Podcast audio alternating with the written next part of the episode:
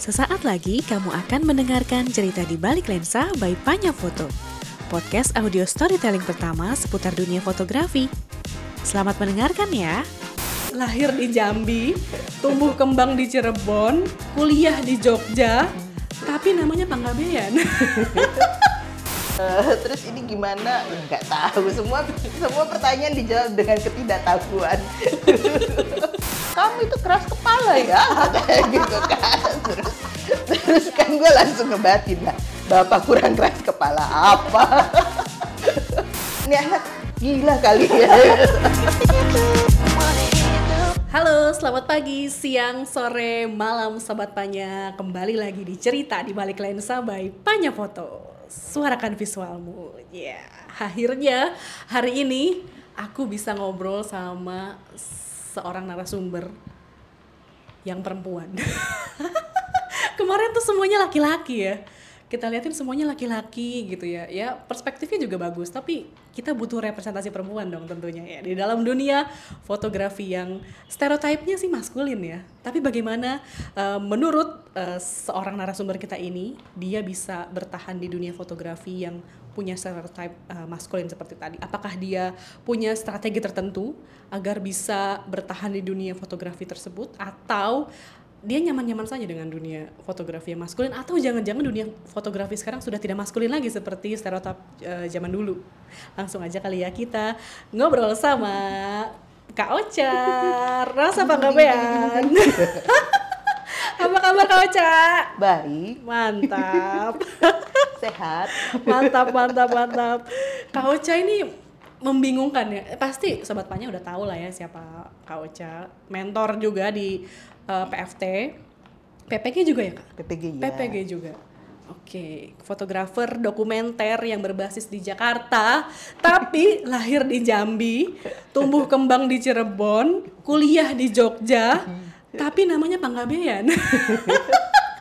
Bingung nih kepalaku nih Kak. Coba kita dari situ dulu Kak. Ini Kak Ocha nih asal usulnya dari mana sebenarnya? Itu juga saya bingung ya menjawabnya.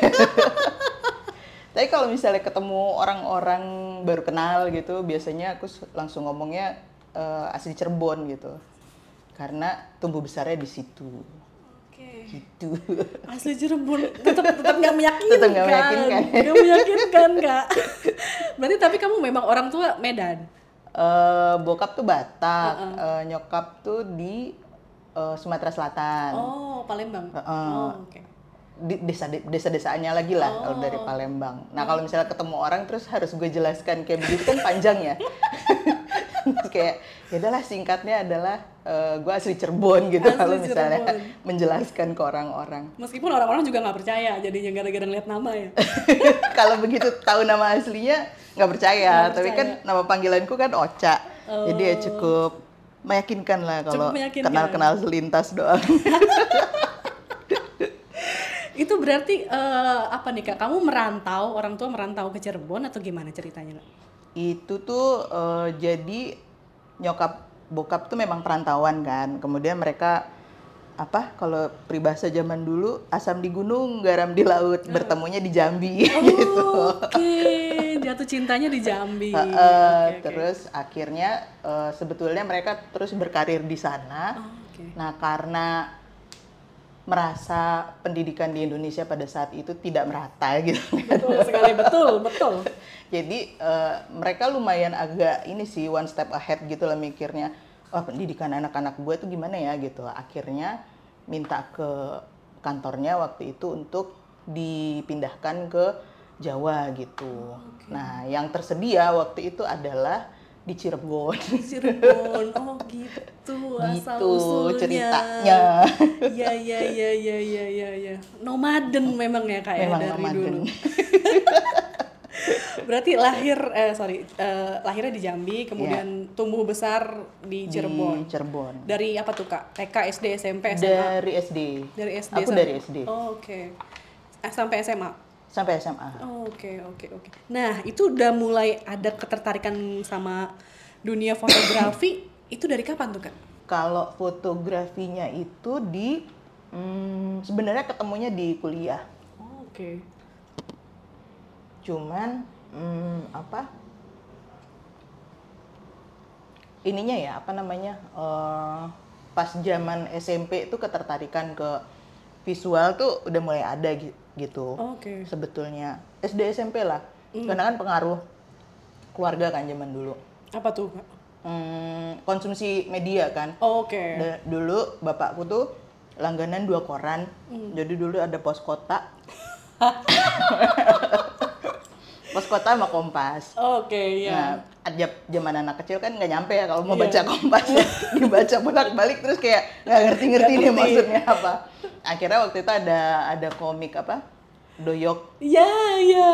Ada komik DoYok tuh di Pos Kota, itu aku baca. Oke. Terus kemudian dulu karena kita nggak tajir-tajir banget, aku punya 2 kakak.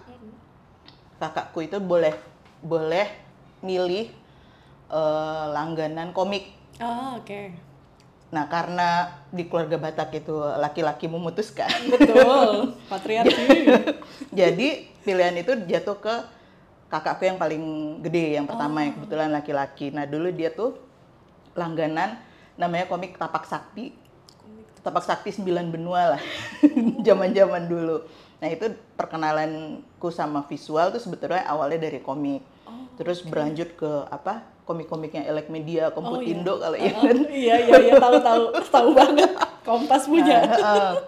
Kompas Gramedia. Nah, dulu tuh kan itu cukup mahal ya. Iya, betul. Dulu tuh agak lumayan banyak tuh sewaan komik. Iya, benar-benar rental komik ada dulu. Rental komik tuh. Bener. Nah, dari situ sebenarnya ketertarikan dari gambar-gambar tuh itu. Okay. Terus SMP tuh dulu gue seneng gambar-gambar peta gitu kan. Okay. Nah, dulu ada pelajaran geografi ya kalau nggak salah. Gambar atlas gitu-gitu ya kan. Gambar atlas terus gitu. Gue tuh dikasih PR kan. Dilala hasilnya tuh bagus gitu si gambar ini. Tapi si gurunya waktu itu ngomong, ini kamu dibikinin orang tua ya? Iya. Gitu. Itu gue kayak sedih banget gitu. Wah, sedih. Gue akhirnya cukup patah arang di situ. Okay. Gitu. Okay. Jadi cukup lama baru kemudian tertarik sama fotografi. Pas kuliah itu? Awalnya tuh pengaruhnya dari kakakku yang cewek. Jadi dia kan kuliah duluan ya. Di mana tuh, Kak? Di Unpad. Oh, Unpad. Di Unpad dia kuliah duluan, terus gue tuh agak ngefans dulu sama kakak gue yang cewek. Okay. Jadi apapun yang dia lakukan gue ikuti. Role modelnya dia. Nah, terus karena dia pinter. Oke. Cukup inilah ranking terus gitu. Sementara kan gue bodoh ya. Di akademis, yang lainnya belum tentu kan. Terus nah, kakak gue tuh pas zaman kuliahnya dia ikut ekskul ya kalau di kuliahan. UKM. Dia ikut UKM fotografi. Gitu. Okay. Jadi pas pulang-pulang kuliah, pas balik ke Cirebon, dia kuliah di Bandung. Kalau balik ke Cirebon tuh bawa hasil-hasil foto gitu. Hasil-hasil foto yang teman-temannya bikin kayak gitu-gitu. Gitu. Dari situ langsung tapi kayaknya masih seru nih fotografi. Masih baru gitu. Seru-seru aja ya, belum. Ini jalan hidup gue belum ya. Belum. Itu masih jauh. Oke. Kemudian berarti tradisi keluarganya Kak Oce nih merantau berarti ya, Kak? Maksudnya kan Kakak di Unpad, berarti dari Cirebon ke itu ngekos gitu. Iya. Kamu ke UGM? Aku ke UGM, ke Jogja. Ambil jurusan apa nih, Kak? Komunikasi. Spesifiknya ada nggak sih? Ke jurnalistik kah atau ke... Nggak ada sih. Nggak ada, di UGM tuh nggak ada penjurusan lagi. Jadi satu jurusan itu aja komunikasi. Karena bukan fakultas kan. Oh iya. Fakultasnya FISIP, ke ya? FISIP. Itu gimana tuh, Kak? Kenapa kamu ngambil komunikasi? Nah, itu aneh lagi. Dari visual komunikasi gitu nih. Enggak sih, itu korban-korban Orde Baru aja. Oh iya benar, lagi booming ya waktu itu ya. Iya benar. Nggak, karena... Dulu kan kita nggak ngerti ya diarahkan bakat kita kemana apa segala macem. Nah, terus kayaknya waktu itu aku agak betah duduk di depan komputer. Jadi duduk-duduk gitu ngerasanya kayaknya gue seneng nih ngulik-ngulik komputer gitu kan. Lah gue pikir ya mau komunikasi tuh lebih komputer. Belum populer informatika ya? Belum ya. Komunikasi nggak populer waktu itu. Iya, benar. insinyur gitu-gitu. Iya, ekonomi yang paling populer ya di sosialnya. Kalau di apa? Di sainsnya kayaknya tetap kedokteran nomor satu ya. Bener, semua orang tuh masuk kedokteran gitu. Oke. Okay. Itu korban Orde Baru. Oke. Okay. Korban Orde Baru. Tapi berarti kamu di situ ikut apa nih, Kak? Ikut Persma atau ikut UKM fotografinya atau memang belum? Gua tuh ditolak sama UKM fotografi. Bisa? Kok bisa ditolak? Gimana ceritanya, Kak? Ya ampun. Apa ya, zaman kuliah tuh kan kayak semua pengen dicobain kan. Terus segala-gala softball gue ikutin gitu. UKM-UKM-nya tuh semua dicobain. Nah, waktu itu nyoba apa ya dulu Persma-nya. Persma Balairung ya? Bukan yang satunya lagi yang lebih light. Lebih light dari Balairung. Bulpos. Oh, Bulpos. Oke. Okay. Bulak Sumur Pos. Nah, gue daftar tuh di dua itu, Bulak Sumur Pos sama Unit Fotografi. UFO. Okay. Terus kayaknya waktu interview segala macem, gue nggak dianggap meyakinkan gitu. Karena daftarnya banyak, jadi semua UKM gue daftarin. Oh iya, nih gitu. Anak nggak konsisten nih pasti. Gitu. Mungkin dinilai seperti itu ya. Terus akhirnya gue keterima di Bulpos, tapi itu juga nggak lama, cuman sebulan apa 2 bulan gitu. Terus cabut. Terus di UFO juga ditolak gitu. Jadinya ikut yang jurusan, karena di jurusan kan nggak ada penerimaan gitu kan. Oke, apa HIMA gitu ya, Himpunan Mahasiswa atau apa ya dulu nama klub foto di komunikasi apa? Oh, ada ya. PPC namanya, Publisia Photo Club yang terus kita plesetin jadi Publisia Fotokopi. Kan enggak motret. Ngapain dong gitu? Ya, cuman jalan-jalan, enggak jelas gitu. Oke, tapi berarti pas di masa itu Kak Ocha udah punya kamera atau memang udah sering motret? Oh, belum. Okay. Jadi masih dulu tuh kita pinjem, karena aku S1 kan terkenal miskin, nggak punya duit gitu. Betul sekali. Jadi labnya tuh nggak jalan. Nah, akhirnya kami mendekati asisten dosen untuk menggunakan labnya D3. Gitu. Oke, berarti pakai alat-alatnya D3. Alat-alatnya D3 dulu. Okay. Kamera punya mereka, studio punya mereka. Yang kemudian kita pakai bersama juga. Oh, oke. Nah, dari situ udah mulai apa nih, Kak? Udah mulai lumayan intens memotret, udah mulai serius atau masih sekadar nyoba-nyoba aja? Masih sekadar nyoba-nyoba. Terus waktu itu bersamaan dengan itu, karena gue nggak puas dengan apa yang ada di kampus, terus gue mulai ikutan klub-klub yang di luar kampus. Terus ketemulah sama kamera lubang jarum, yang kok kayaknya motret nggak usah pakai kamera, namanya anak mahasiswa ya. Iya. Ini ada yang lebih nggak bermodal lagi. Gitu. Kayak aku ikut ini aja deh gitu ya. Nah, dari situ, dari KLJ itu terus ketemu profesional-profesional yang kayaknya memberi gambaran soal profesi fotografer tuh seperti apa gitu. Dari situ sih jalannya. Dari situ udah mulai yakin gitu, Pak? Atau masih tapi jadi salah satu alternatif? Jadi salah satu alternatif, kayaknya seru ya kalau misalnya jadi fotografer. Tapi masih belum tahu ini jalurnya akan kemana gitu. Gitu. Terus dari situ ya, sementara ketertarikan terhadap yang lain-lain tetap dijalanin kan, kayak misalnya film tetap ikutan kayak apa kineklubnya, terus apa masih berhubungan dengan komunikasi lah, kayak gitu-gitu. TV masih bingung gitu, apa mau di mana nih gitu. Semua medium dicobain gitu. Semua ya? Medium dicobain waktu itu. Oke. Nah, waktu di kampus itu sempet pameran juga nggak, Kak? Sempet. Oh, oke. Sempet pameran sama, waktu itu kolaborasi ya antara ISI sama UGM. Oke. Sempat kolaborasi juga, terus pamerannya di selasarnya UGM. Terus kayak kita mulai bingung, oh ada ya foto yang konseptual kayak gitu-gitu. Oke, berarti awalnya memang Kak Ocha ini motretnya apa nih, Kak? Awalnya ya karena klub foto itu diajakin hunting. Foto jurnalis gitu ya? Dulu kan istilahnya hunting foto ya, mencari apa, karena ada hobis, ada fotografer profesional, ya udah jalan kemana, terus motret apapun yang ada, terus motret-motret kebudayaan. Jogja kan banyak festival ya, terus itu selalu kayak ikut-ikutan motret festival kebudayaan meskipun nggak tahu ini tuh buat apa ya gitu. Terus nanti sama orang apa teman-teman yang ada di klub foto itu terus di apa ya dikomentarin lah fotonya, oh ini kamu komposisinya kurang bagus gitu, walaupun masih nggak ngerti juga gitu. Ini apa ya gitu.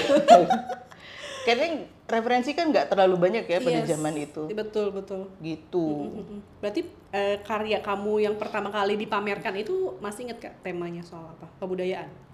Waktu itu yang dipamerin tuh aku inget banget sih, itu kayaknya motretnya hasil dari motret di apa ya namanya Taman Sari ya kalau nggak salah, tempat wisata yang di Jogja itu. Jadi kami dibawa beberapa kali lah motret bolak-balik ke situ, ke Taman Sari situ, Taman Sari Jogja, motret apapun lah di situ. Terus waktu itu tuh ada anak-anak sekolah bubaran, entah pulang sekolah, entah berangkat sekolah ya, bubaran sekolah gitu, anak-anak SD kecil-kecil gitu. Terus pas di review setelah dicetak, dulu kan dicetaknya pakai, karena kita belajar pakai film ya. Iya. dicetaknya itu kan di kontak print gitu kan. Jadi satu roll itu bisa dari macam-macam area tuh. Enggak cuma di situ aja. Karena diirit kan. Yeah. Duit sedikit gitu. Terus aku agak lupa itu kameranya apa. Terus intinya pas di review pas senior gue tuh ngomong, "Ih, ini foto siapa nih? Kok jurnalistik banget?" kata dia gitu. Wow. Terus gue juga nggak ngerti ini genre apa lagi gitu. Oh, akhirnya kurasinya gitu ya, kurasinya sama senior. Oh, ini fotonya oke nih gitu. Okay, dulu ada seniorku, nggak tahu ya sekarang dia juga di mana. Semoga baik-baik saja ya di sana ya. Nah gitu. Berarti itu semester berapa tuh, sorry Kak? Udah. Aduh, itu semester masih awal-awal banget ya. Oke. Gitu. Kemudian setelah pameran itu kamu makin percaya diri nggak, Kak? Makin yakin gitu? Sedikit percaya diri dan yakin? Nggak percaya diri banget ya, tetap. Karena ya itu balik lagi, masih ada pilihan-pilihan lain. Apa mau ke film, mau ke TV gitu. Nah, pokoknya intinya aku suka motret. Suka memotret, kemudian mulai lihat-lihat pameran foto di Jogja banyak banget tuh.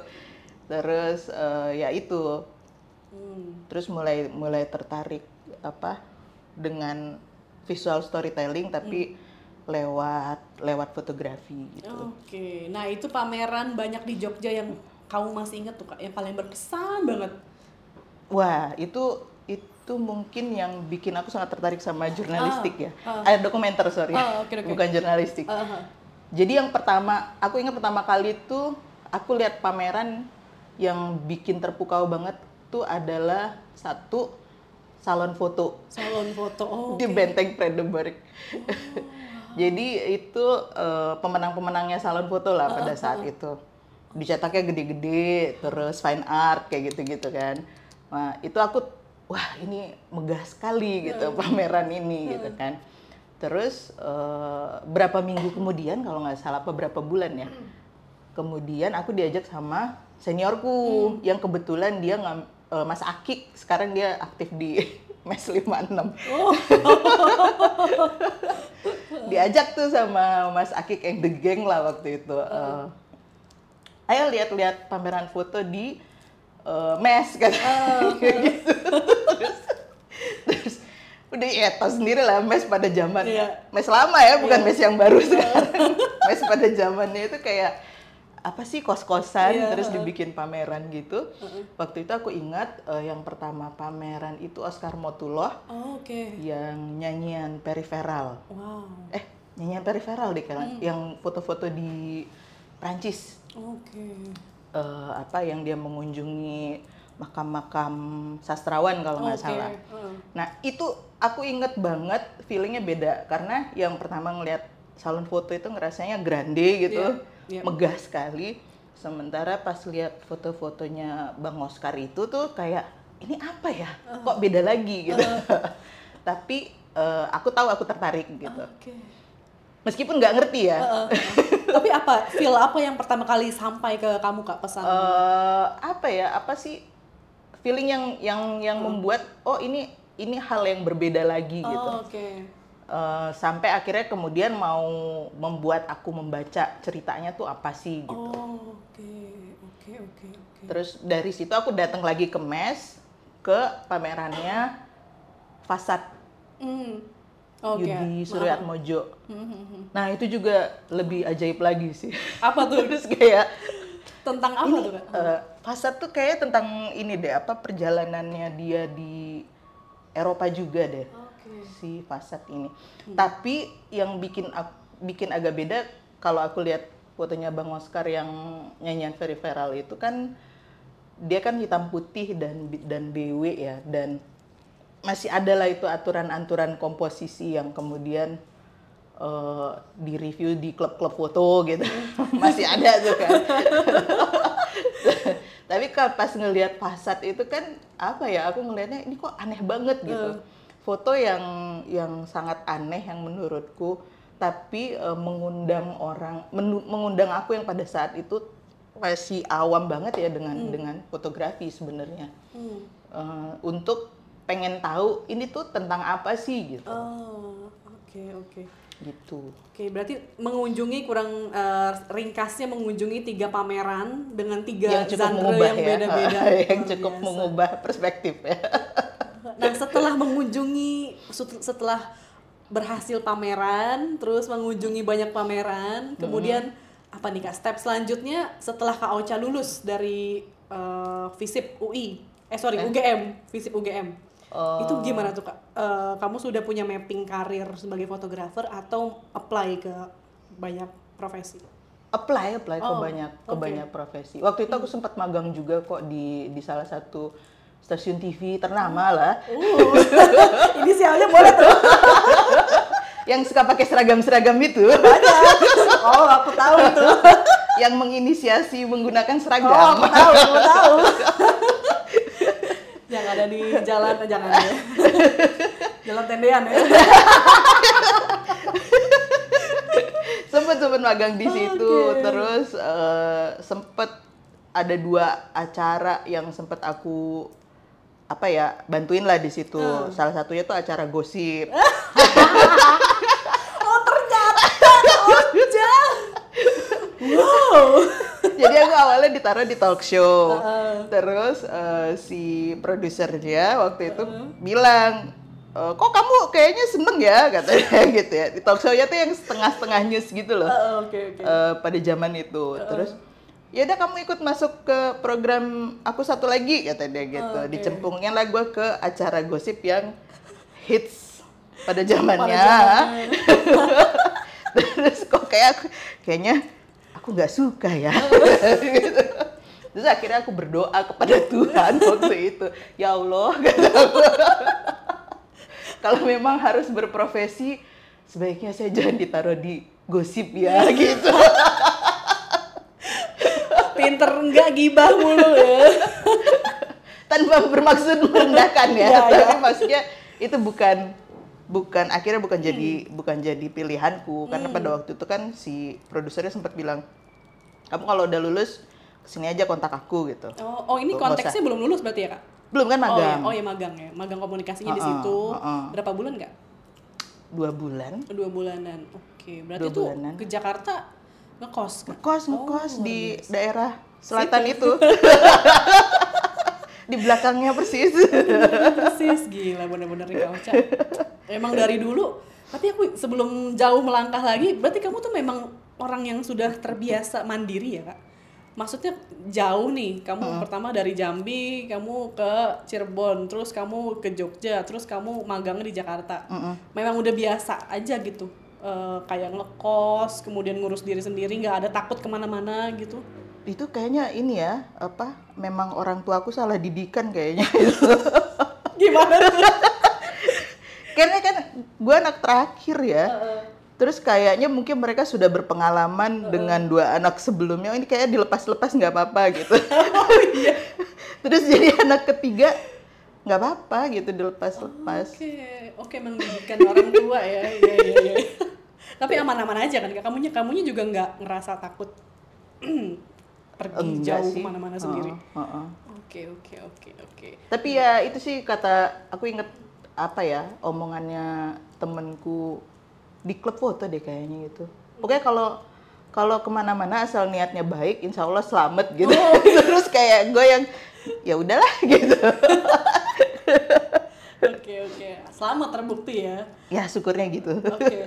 Berarti 2 bulan tuh di sana kamu berarti kreatif Kak atau apa jatuhnya? Production assistant. Oh production. Oh PA. Iya. Oke. Nah setelah dari situ kamu berdoa. Semoga gue lulus gak ada di begini. Dari situ terus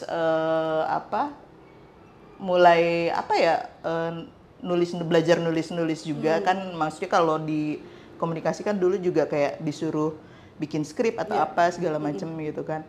Nah belajar nulis tuh temenku dulu ada yang ngajarin, terus coba deh kirim ke apa media jalan-jalan gitu, media traveling gitu. Jadi gue iseng, terus walaupun bayarannya nggak seberapa gitu, akhirnya kayak mulai ikut ngirim-ngirim, diterima, kok seneng banget gitu. Di majalah apa tuh Kak? Kamu masih inget nggak?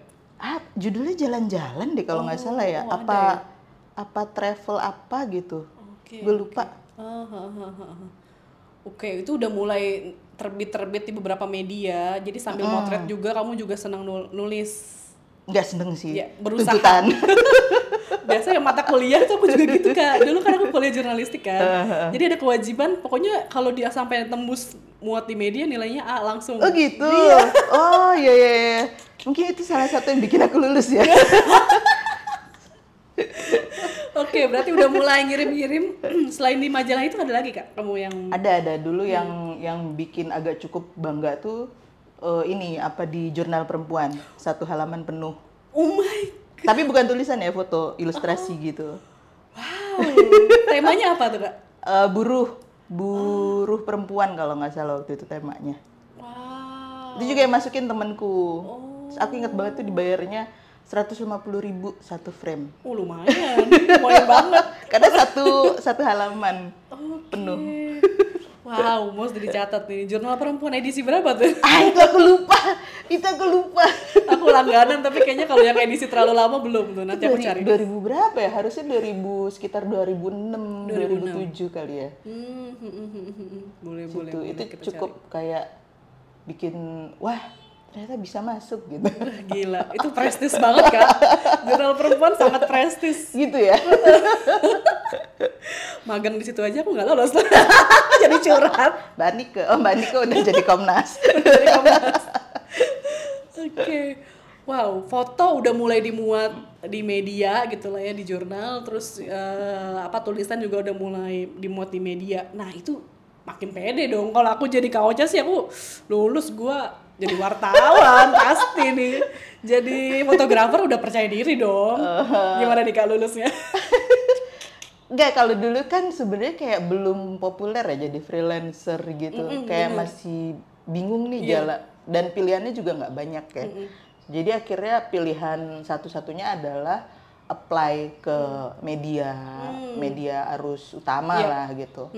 Terus kebetulan waktu aku diancam segera lulus oleh ibuku, kalau nggak aku ongkosin lagi. Aku kuliah lama, 6,5 tahun. Waduh, lama sekali. Seperti mahasiswa kedokteran. Jadi kalau dulu kan 7 tahun udah harus di DO kan. Terus akhirnya diancam lah, nggak diongkosin gitu kan. Terus ada lowongan jadi fotografer. Wow. Jurnalis foto di Jawa Pos waktu itu di Surabaya. Oh, cabang Surabaya, iya. Oh, Surabaya itu pusatnya. Iya, benar. Jakarta tuh cabangnya. Iya, benar. Di Jawa Posnya gitu. Terus aku apply di situ, terus dilalah tuh keterima. Tapi ya itu pakai portfolio yang selama aku motret hunting-hunting nggak jelas gitu. Dari hunting-hunting nggak jelas. Tapi portfolio Jurnal Perempuan masukin dong, pasti dong. Kayaknya enggak malah. Gimana? Aku nggak inget bahwa itu seprestis itu gitu. Itulah makanya itu kan kayak menggambarkan kita tuh benar-benar nggak tahu dunia apa yang sedang kita selami ya. Benar.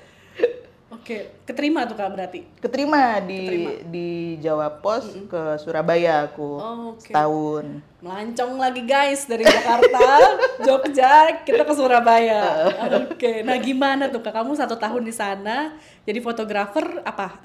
Metropolitan, desknya atau feature? Lifestyle. Wih, lifestyle. Ini nih, liputan cantik. Memang gitu, stereotype. Perempuan kan terus benar kan kita batch-nya itu keterima 3 orang fotografer 2 laki-laki 1 perempuan terus 2 laki-laki ini kemudian langsung ditaruh di Metro kemudian ada yang 1 lagi dulu di Porong Sidoarjo tuh yang lumpur iya. Itu terus aku ditaruh di rubrik visite. Iya ini stereotyping bener banget. Aku inget banget aku juga kuliah jurnalistik gitu komunikasi stereotypingnya gitu. Perempuan kamu jangan liputan politik, hukum. Perempuan tuh udah seni aja. Seni apa tuh ya gosip, lingkungan hidup, panggung gitu. Itu stereotyping dan itu memang, bener memang. Loh. Ada risetnya Remo TV juga tuh tahun 2021 salah satu alasan banyak mahasiswi jurnalistik tapi jarang jadi jurnalis ketika lulus karena banyak stereotyping juga yang akhirnya mengekang mereka padahal passionnya mungkin aja politik, hukum, suka lingkungan, isu-isu keras HAM tapi akhirnya karena stereotyping perempuan lemah. Liputan aku mengalami sendiri teman-teman, sobat Panya. Jadi aku tuh waktu itu ada ini tsunami Selat Sunda tuh Kak Oca. Oh yang Krakatau kemarin. Itu tuh harusnya aku yang turun, tapi karena aku dilihat kamu perempuan nggak bakal tahan deh liputan bencana gini. Akhirnya yang laki-laki yang jalan. Padahal apa buktinya aku nggak bisa gitu loh. Kesel. Nah itu Kak Oca ngomong-ngomong selama 1 tahun di Jawa Pos itu ngalamin kayak gitu juga Kak. Maksudnya dengan kamu dimasukin ke desk gaya hidup gitu, kamu sebenarnya nyaman memang dengan dunia itu. Karena awalnya memang aku nggak tahu jurnalistik sama sekali ya, meskipun kayak udah beberapa kali berusaha jadi kontributor apa segala macam. Secara industri aku nggak paham, jadi ya udah diterima aja gitu pada saat itu, dimasukin ke mana namanya ke rubrik lifestyle. Dilalahnya blessing in disguise, salah satu temenku baru 3 hari pelatihan. Itu dia langsung resign karena dia ketemu di media yang lebih besar. Terus akhirnya dia langsung resign. Kita masih kontak-kontakan sampai sekarang. Terus udah gitu karena resign jadi akhirnya aku juga harus membantu mengcover desk-desk yang lain gitu. Gitu. Jadi kamu nggak cuman lifestyle doang, jadi keliling. Tapi sejauh kamu keliling dalam setahun itu kamu lebih nyaman isu apa kan? Masih belum ngerti ya pada saat itu karena posisinya waktu itu sebenarnya fotografer itu yang sampai sekarang masih dipermasalahkan oleh fotografer pewarta foto kebanyakan posisinya selalu second line. Jadi waktu di Jawa Pos itu aku kebanyakan ngikutin penulis request dari penulis gitu. Nah, sementara kalau misalnya mau motret sendiri pun atau mau bikin isu sendiri itu waktunya udah habis. Dengan request itu gitu. Bener. Jadi ya belum sempat mengetahui gue passionnya di mana gitu. Karena selalu by order ya. Iya, selalu by order pada saat itu. Jadi akhirnya waktu itu setahun tuh kayaknya aku berkutat dengan teknik fotografi ya. Karena harus memenuhi request dari lifestyle, kemudian dari motret makanan sampai motret apa? Demo gitu kan. Terus kayak ini apa ya? Kenapa misalnya foto makananku jadi kurang menarik ketimbang teman kerjaku yang lain yang memotret gitu. Gitu. Jadi lebih banyak berkutat di situ pada waktu setahun itu. Benar-benar praktik lapangan lah, sambil bekerja sambil belajar gitu. Iya, ya. Oke. Itu lumayan sih, lumayan sangat membantu sih itu.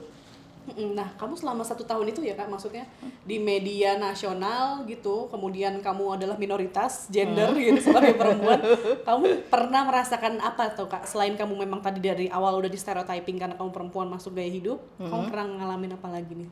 Lagi liputan, ada something kah atau apakah dari teman kerja atau apa? Kayaknya nggak terlalu ya waktu di Surabaya. Pengalaman jadi minoritinya nggak terlalu kentara, mungkin juga saya nggak terlalu menyadari jangan-jangan waktu itu masih terlalu muda sepertinya untuk memahami bahwa ini mungkin stereotip atau ini mungkin tidak boleh dilakukan atau apa gitu. Belum sadar ya. Oke. Nah kemudian setelah di Jawa Pos tuh setahun belajar bekerja, kemana lagi nih Kak Oca? Terus karena aku capek ngikutin request reporter dulu, karena aku pengennya jadi waktu itu kayaknya mungkin tugas jurnalis nggak gini kali ya gitu, maksudku tugas pewarta foto nggak gini kali ya. Akhirnya aku memutuskan cabut. Terus karena waktu itu lagi-lagi belum ada term of freelance gitu ya, belum ada istilah freelance. Terus tiba-tiba temanku yang kita dulu sama-sama ngelamar foto, dia nggak keterima di Jawa Pos, dia keterima di Antara. Jadi dia jadi stringer di Antara. Terus dia ngasih tahu, "Nih Ca, ada lowongan," kata dia gitu, untuk jadi staff. Terus penempatannya di Medan. Di Medan. Akhirnya nama Panggabean pulang ke rumahnya. Oh iya, dulu tuh nama panggungku bukan Rosa Panggabean di Jawa Pos. Dulu tuh namanya Rosa Bean. Oh, Rosa Bean. Saking aku nggak pede pakai nama marga, cuy. Jadi gue potong belakangnya. Oke, kalau misalnya kadang-kadang orang-orang terdekat itu memanggil aku Bin. Oh, yes. Bin. Itu dari Bean itu. Ini fakta baru nih sobatnya nih. Ya ampun, saking Kak Oca nih udah melalang buana sampai takut nih sama namanya sendiri. Karena kalau ketemu sama orang Batak mungkin kamu langsung diajak ngomong Batak gitu-gitu ya. Langsung di, "Baru apa kau? Kampungmu di mana?" Kan gue stres ya. Gue nggak diajarin ya mama bapak gue gitu kan. Oke, lucu gitu banget. Nah, dapat tadi info lowongan staff, kamu apply Kak. Terus gue apply, terus separohnya tuh pengen tahu kampung leluhur gue tuh kayak apa sih gitu. Biar nggak bin lagi nih. biar gue cukup pede gitu, menyandang marga gitu kan. Terus ya udah, akhirnya gue apply. Kayaknya orang Antara juga ketipu dengan marga itu. Batak banget, pas gitu. Medan. Begitu nyampe, kan keterima nih jadinya di Antara. Begitu nyampe di Antara, ngobrol, gue lebih fase bahasa Jawa. Terus udah keterima cuy, udah taken kontrak. Bahaya.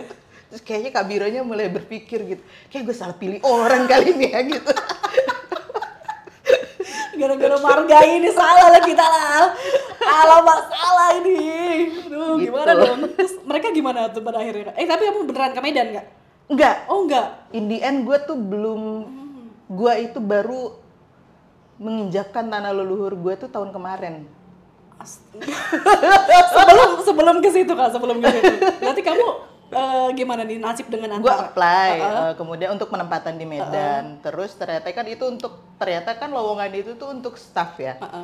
Ternyata kalau di Antara tuh kalau lo mau jadi staff lo harus melewati beberapa pendidikan. Terus harus ada uji coba, susah lah pokoknya. Terus akhirnya udah gue ikutin aja.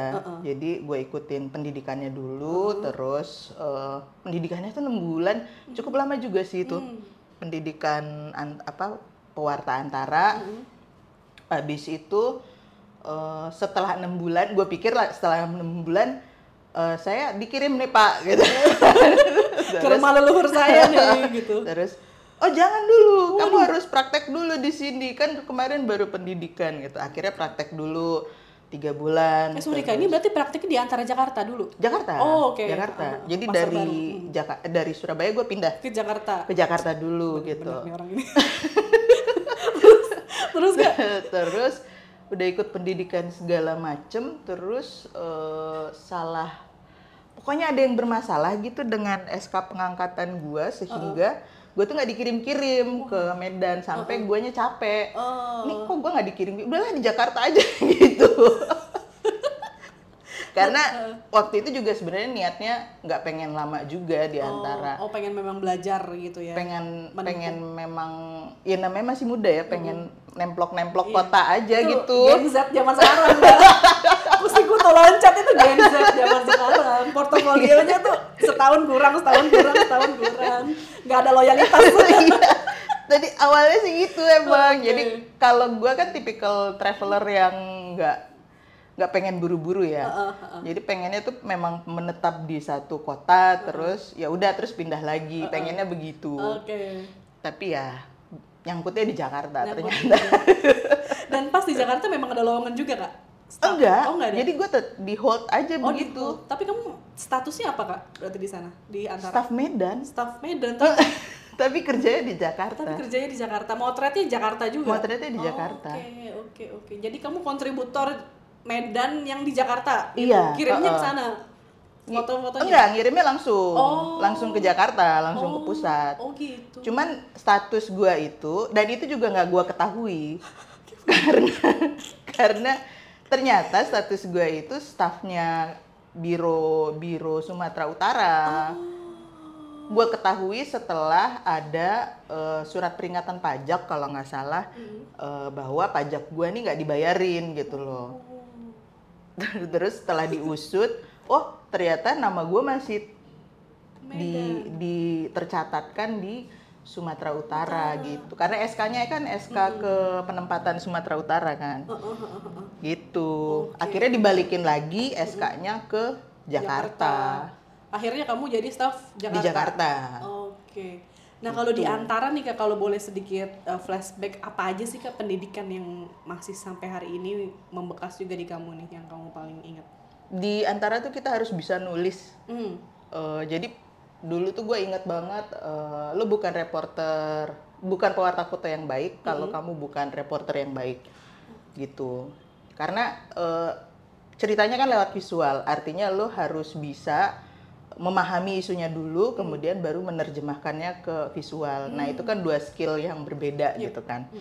Makanya biasanya meskipun nggak banyak, akhirnya fotografer nggak banyak yang tertarik sama tulisannya. Biasanya fotografer staf-staf pewarta antara itu bisa nulis biasanya gitu. Oke. Diajarin dua hal itu tadi ya, teks dan foto. Iya, teks dan tulisan. Meskipun tulisannya tidak bagus ya, tapi maksudnya nggak dengan kaidah sastra yang gimana-gimana gitu, tapi intinya informasi itu terdeliver gitu. 5W1H lah ya minimal. 5W1H minimal itu bisa gitu. Okay. Wow, berarti kamu total kayaknya cukup lama ya Kak di antara ya? Lumayan 8 tahun. Wow. 8,5. Jadi staff. Di antara itu kamu apa nih Kak? Masuknya ada desk-desknya nggak sih Kak? Atau memang ada. Sama? Oh, ada di rolling. Di rolling tuh awalnya kalau anak baru pasti metro ya. Pasti. Jadi tumbal ya. Karena dianggap masih muda gitu ya. Bener. Bisa kelilingan gitu-gitulah, nggak ada capeknya. Awalnya di metro pasti. Terus abis itu mulai dibikin desk. Dibikin desk juga baru-baru ternyata pas zamanku itu dibikin desk, kemudian masuk desk ekonomi, politik, terus olahraga setahun juga, terus terakhir presiden apa istana. Oke. Jadi jurnalis istana yang ribet itu ya. Paling ribet itu teman-teman, ID-nya itu beda. Yeah, ID-nya beda. Harus daftar. Sampai dimarahin loh teman-teman gue yang itu, nggak boleh resign karena nanti repot. Iya. Gue resign lagi itu, lagi di istana. Maaf ya. Repotin sedikit nggak apa-apa lah ya. Nah berarti kamu ini Kak, yang kamu PPG yang Amsterdam, kamu terpilih yang ke Amsterdam itu saat kamu di Antara. Masih ya, kerja betul, di Antara. Betul. Oh, oke, gimana tuh? Boleh tuh Kak ceritanya. Antara tuh lumayan memberi apa ya, ruang yang lumayan luas lah untuk pewartanya mengejar pendidikan gitu. Oh. Jadi kalau misalnya kita mau workshop itu diperbolehkan atau diberi keluangan waktu. Maksudnya ada dispensasi tertentu lah untuk ikutan workshop. Mm-hmm. Terus waktu itu kan gue bilang aku daftar ini nih, daftar PPG, terus keterima. Terus ya itu lagi-lagi agak-agak bodoh gitu. Terus kayak masih nggak ngerti, oh ternyata ini lumayan bagus gitu. Kawaca kayak, aduh gemes jadinya. Jurnal Perempuan dia nggak nyadar, PPG dia nggak nyadar. Bener. Dulu gue julukannya ini si muka flat, jadi nggak punya emosi sama sekali gitu.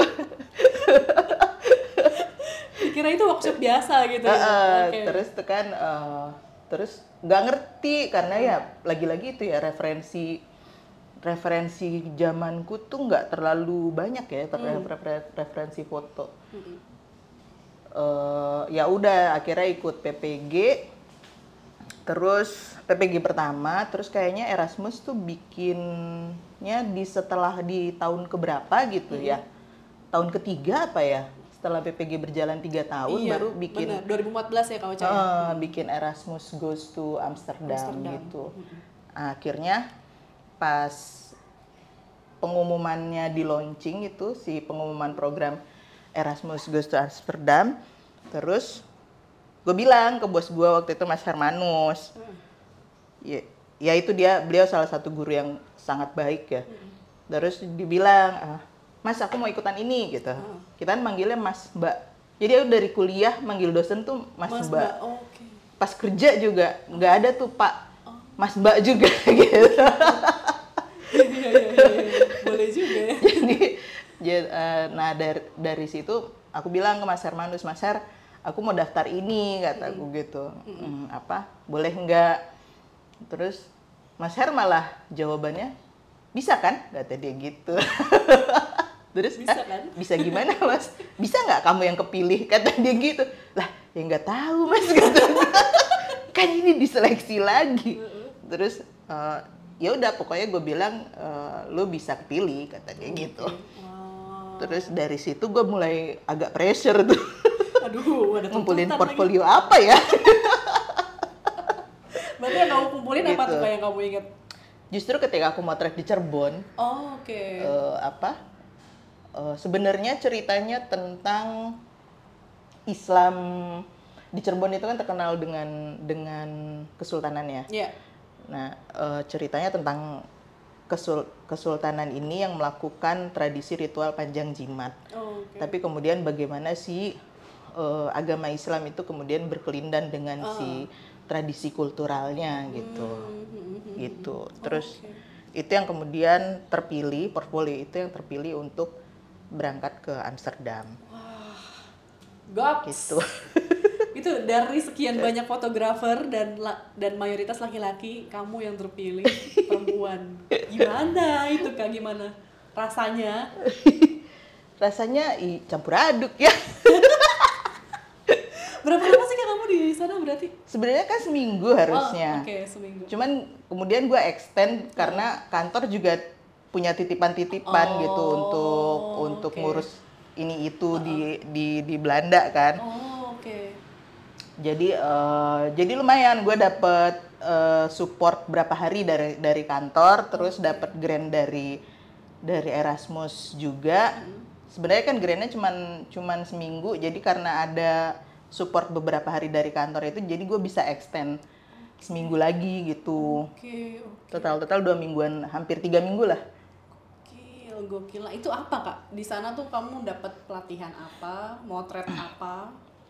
Kalau pelatihannya nggak formal ya, sama seperti lebih formal PPG malah. Ada kelasnya apa gitu. Enggak, waktu itu kan mentornya Kadir Van Lohausen gitu. Terus gue juga nggak tahu, ya kan, lagi-lagi bodoh. Si Kadir itu sedemikian terkenal ya. Kadirnya bukan Kadir pelawak ya, beda-beda. Tapi itu salah satu pengalaman yang mengubah banyak hal sih memang. Si Erasmus gue ke Amsterdam itu, karena kalau aku di Antara kan penugasan itu apa-apa dibeliin ya. Ini dibeliin, apa dibeliin, terus tinggal berangkat gitu kan. Terus kalau invitation dari instansi tertentu juga kan semua dilayani gitu. Nah, itu tuh beneran yang semua ngurus sendiri kan. Yeah. Si apa namanya? Si scholarship ini. Oh, yeah. Bahkan begitu nyampe Sipol terus nggak ada yang jemput tuh kan gue bingung ya. Oh, biasanya ini dijemput gitu. terus tiba-tiba ada instruksi nanti naik ini. Oh, gitu ya gitu. Kehilangan privilege. Iya. Jadi ya cukup kaget juga waktu itu. Terus Indonesia kan jam karet banget gitu kan. Betul. Sementara di sana yang bener-bener on time. Terus lo mau ketemu orang. Kayak misalnya di sini gue mau main sama temen gue tiba-tiba dateng gitu. Gak bisa di sana kan bener-bener harus bikin janji. Yeah. Terus janjian 15 menit ya udah 15 menit aja gitu. Terus kayak wah. Itu kayak ngobrolnya pakai stopwatch ya bagaimana. Tapi gue juga heran bisa begitu ya. Oke, berarti gokil dari Belanda. Nah, kamu motret apa aja Kak di sana? Nah, itu tuh kan kita harus bikin story ya. Di situ harus propose kamu mau bikin story apa di sini. Karena bahasa Inggris gue waktu itu nggak terlalu bagus, cuma bisa gitu-gitu doang. Akhirnya kayaknya aku pengen bikin cerita tentang orang Indonesia yang ada di Belanda. Lahirlah si buku ini. Jadi, nah itu tuh asalnya dari temanku. Temanku itu S2 di Leiden. Jadi dia cerita, pas dia pulang dia cerita, aku tuh ketemu orang-orang ini loh di sana gitu. Terus, wah boleh tuh kata aku gitu kan. Terus aku tanya-tanya, bisa nggak ya? Nah akhirnya dari tanya-tanya itu ketemu sama peneliti yang mengerjakan hal yang sama. Namanya Mas Amin Muzakir, orang LIPI. Dari situ aku dikasih kontak-kontaknya untuk ketemu narsum-narsum ini, penyintas-penyintas 65 stateless people lah waktu itu, yang akhirnya jadi warga negara Belanda. Gitu. Akhirnya aku kesana, menemui satu-satu, terus waktu ditanya Kadir, kamu mau bikin apa? Aksesnya ada apa enggak? Nggak tahu. terus ini gimana? Ya nggak tahu. Semua pertanyaan dijawab dengan ketidaktahuan. Terus mungkin Kadir bingung ya, ini anak gila kali ya. Bisa lolos begini. Iya mungkin ya. Bisa lolos nih anak kayak gini ya. Tapi itu berarti pengerjaan, Sobat Panya mungkin tahu juga kalau Cai ini punya buku judulnya Exile tentang penyintas 65 yang dipotret, dan aku suka banget sih bukunya. Aku sih nggak ngerti foto ya, tapi teksnya itu bagus banget sih menurut aku, dan itu dui bahasa juga bisa dibaca sama orang Indonesia dan orang luar gitu. Nah itu aku penasaran dengan pendekatan kamu sih Kak, pendekatan kamu sama mereka sampai mereka bisa percaya untuk menceritakan kisah pahitnya ke kamu. Itu kan waktunya kamu terbatas nih, hanya 2 minggu itu, atau seminggu, itu gimana tuh Kak? Waktu itu agak bingung sih, apakah mau bikin portrait saja gitu, series portrait, karena dulu aku cukup ngefans sama Ian Banning kan. Apakah mau bikin series portrait? Kalau bikin series portrait artinya narasumbernya harus banyak kan. Sementara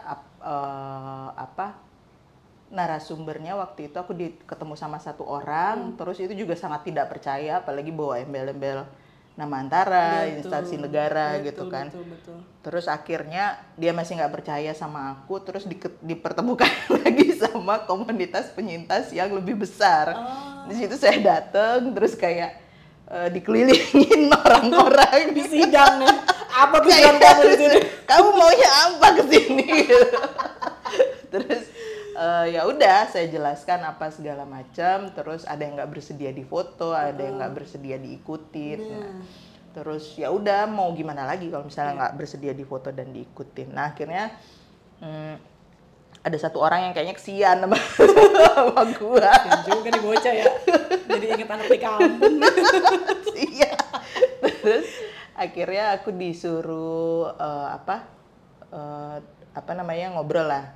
Yaudah kamu nggak apa-apa deh foto aku. Terus dia akhirnya memberi kontak beberapa temennya yang mungkin mau terbuka juga gitu. Jadi kebanyakan sih mau dituliskan tapi nggak mau difoto. Oke. Gitu. Terus ya karena aku fotografer ya jadi kayak aku juga agak keberatan gitu kalau misalnya orangnya nggak mau difoto gitu. Nah terus dari itu yang pertama memperbolehkan itu adalah Pak Isa kalau nggak salah. Pak Isa itu kan dia ya intelektual ya, mungkin dia punya pertimbangan-pertimbangan sendiri. Terus kemudian dihantarkan aku ke Pak Isa, masih sangat baik ya, mau menerima. Terus akhirnya ketemu Pak Sarmaji yang paling susah. Yang paling susah itu karena aku nggak boleh, beneran nggak boleh motret. Ya ampun.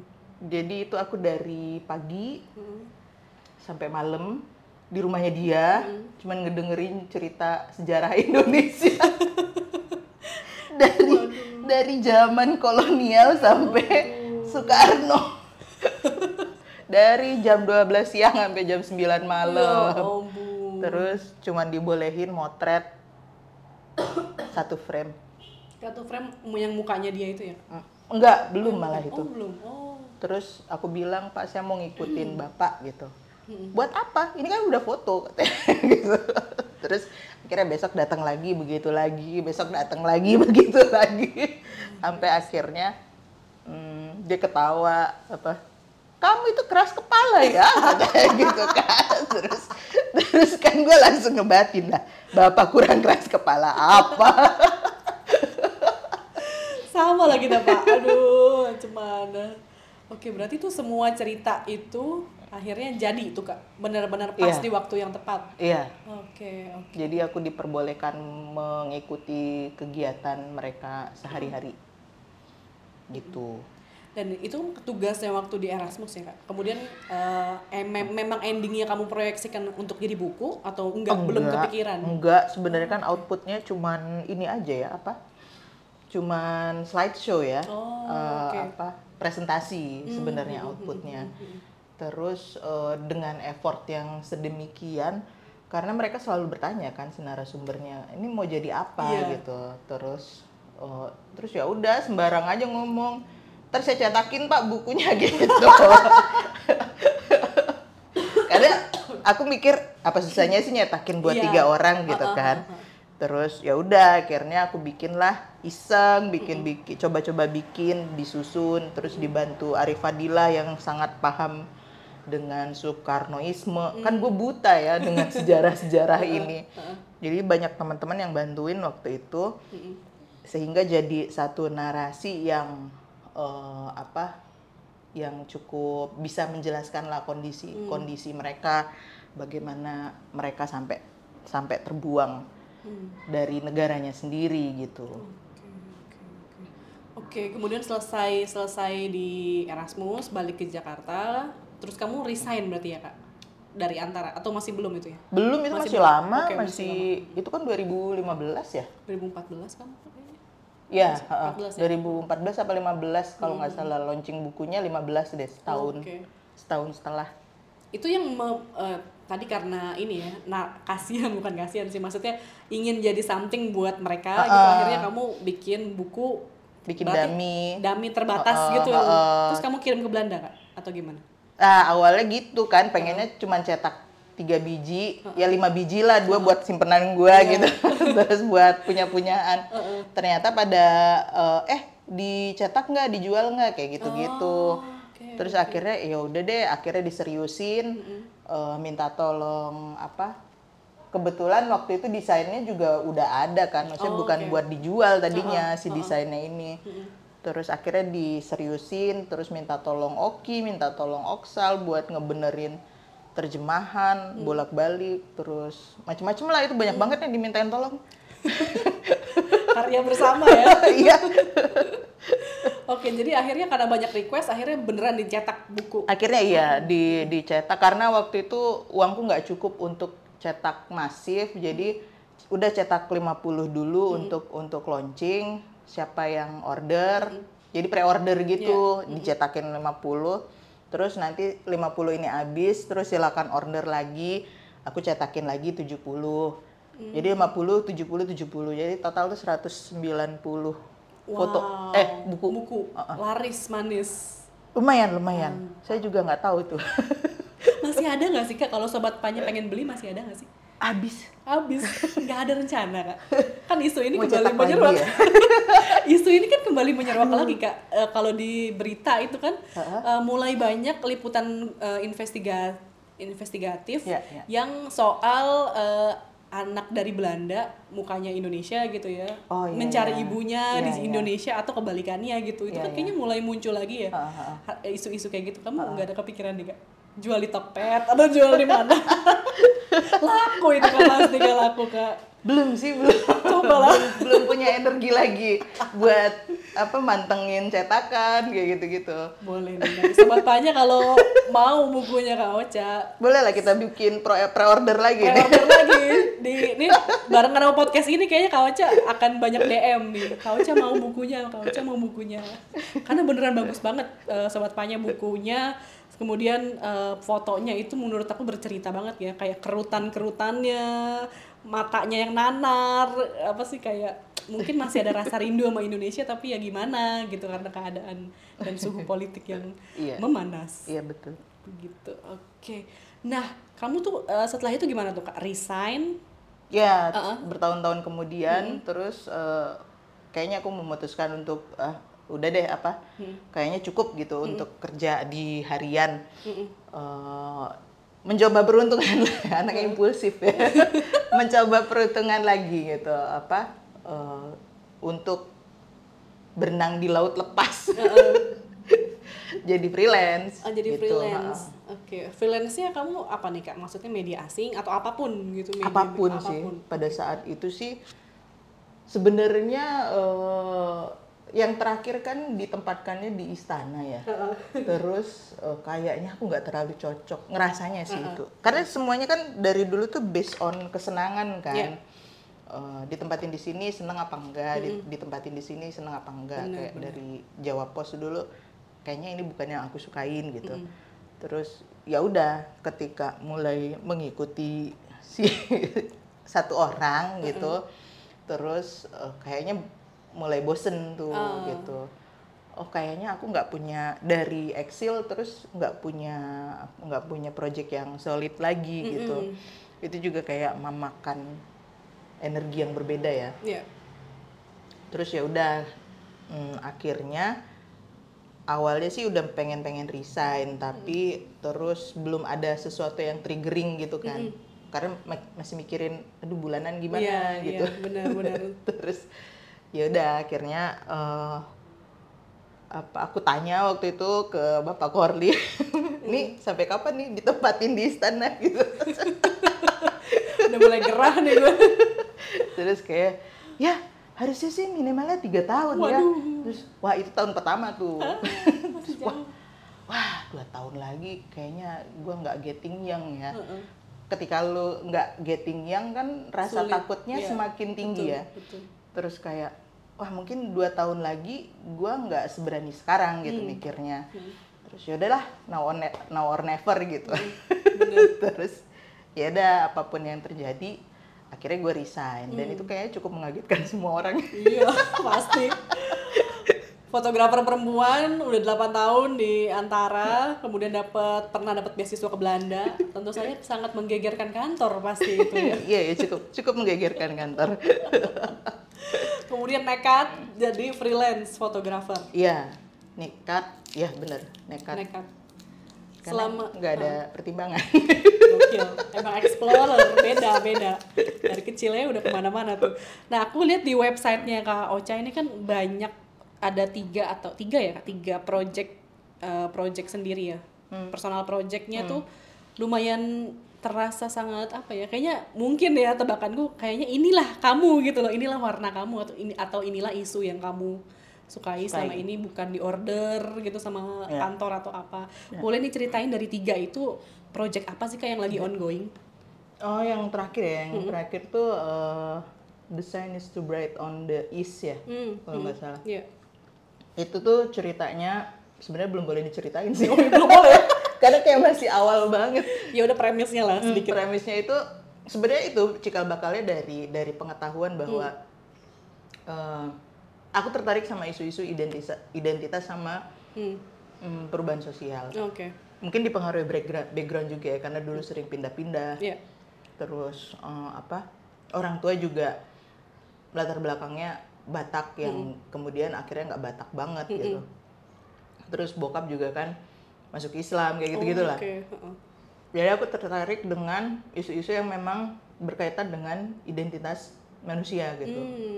Apakah itu terkait dengan ideologi yang akhirnya kenapa aku senang mengerjakan Exile dan Penyintas 65. Terus perubahan sosial tuh karena mungkin juga bertahun-tahun kayak pindah-pindah gitu. Itu kalau yang The Sun is Too Bright on the East itu sebenarnya awalnya lagi-lagi balik lagi ke sejarah Orde Baru bahwa Soeharto itu bapak pembangunan. Dan itu terulang lagi sekarang, ya kan? Jadi jargon pembangunan itu selalu jadi campaign yang sukses. Iya. Ya. Betul. Nah, sementara ada hal-hal lain yang di pinggiran nih. Betul. Yang tidak tersorot dari campaign pembangunan ini gitu.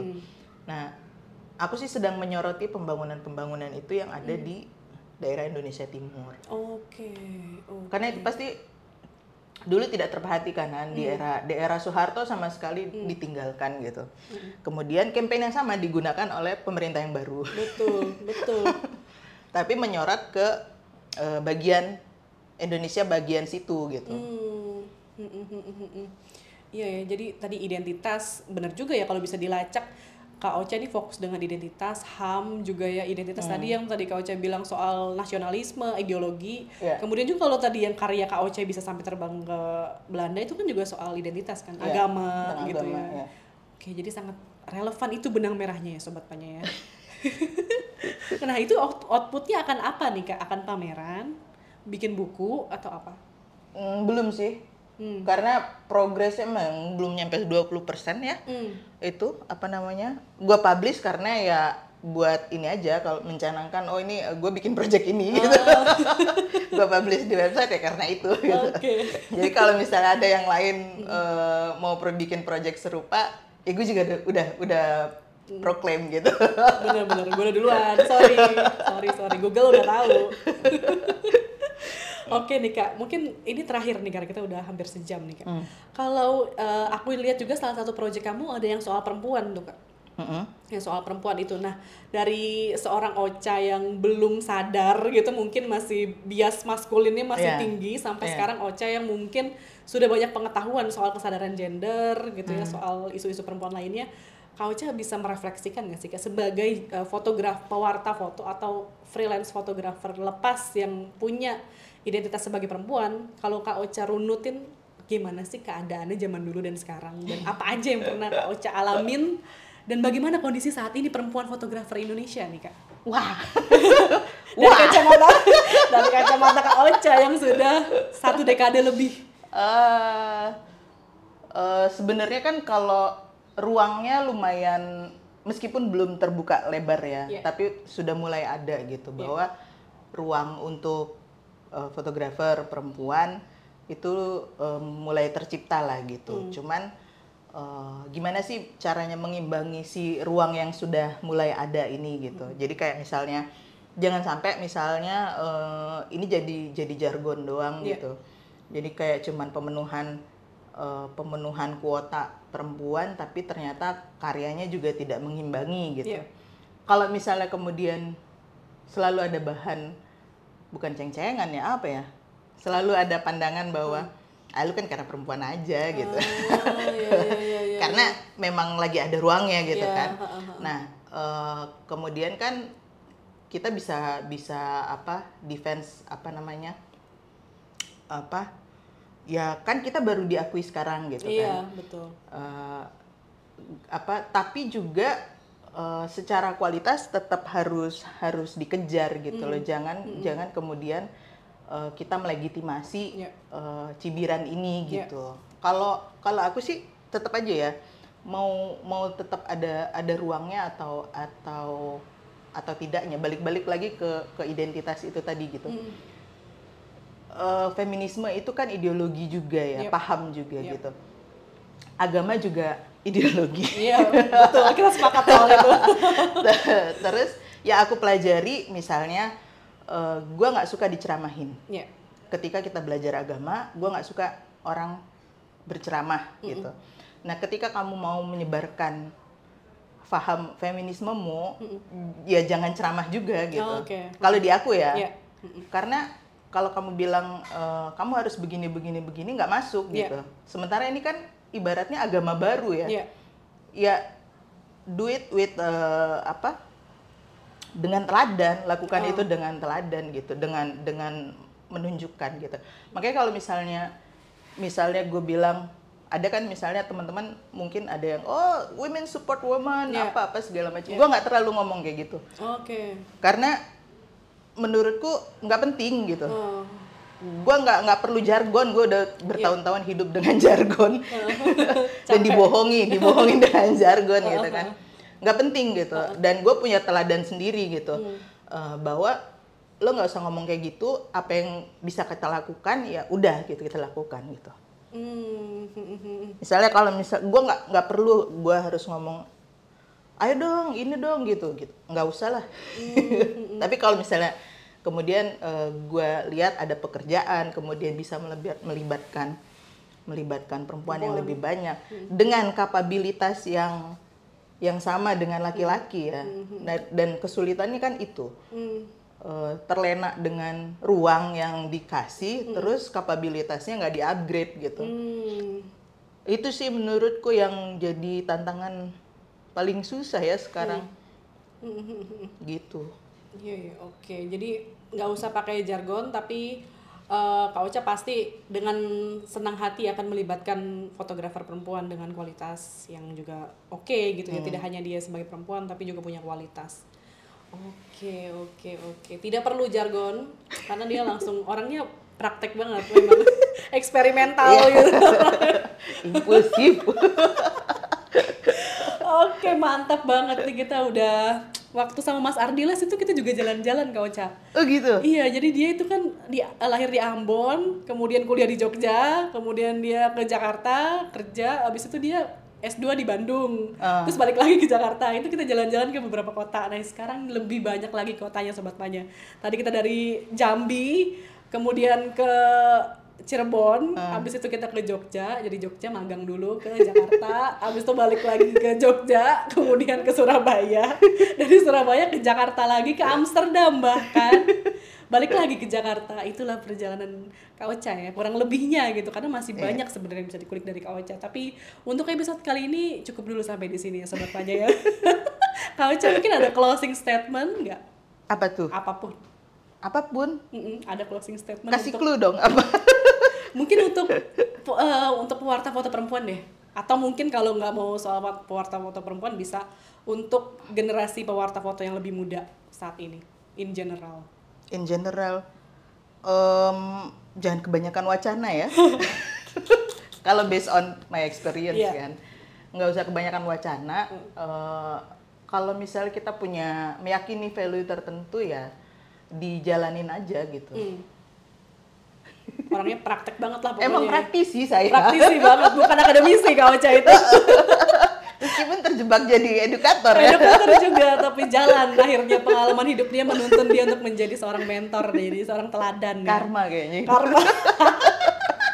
Wah paham juga itu. Kita hidup dengan paham ya, banyak paham di mana-mana. Oke deh Sobat Panya, thank you banget udah dengerin. Gue Dian dan Kak Ocha pamit. Hai Sobat Panya, terima kasih sudah mendengarkan podcast Cerita di Balik Lensa by Panya Foto. Nantikan terus episode selanjutnya mengudara setiap 2 kali dalam sebulan di aplikasi Noise. Tetap berkarya dan jangan lupa suarakan visualmu.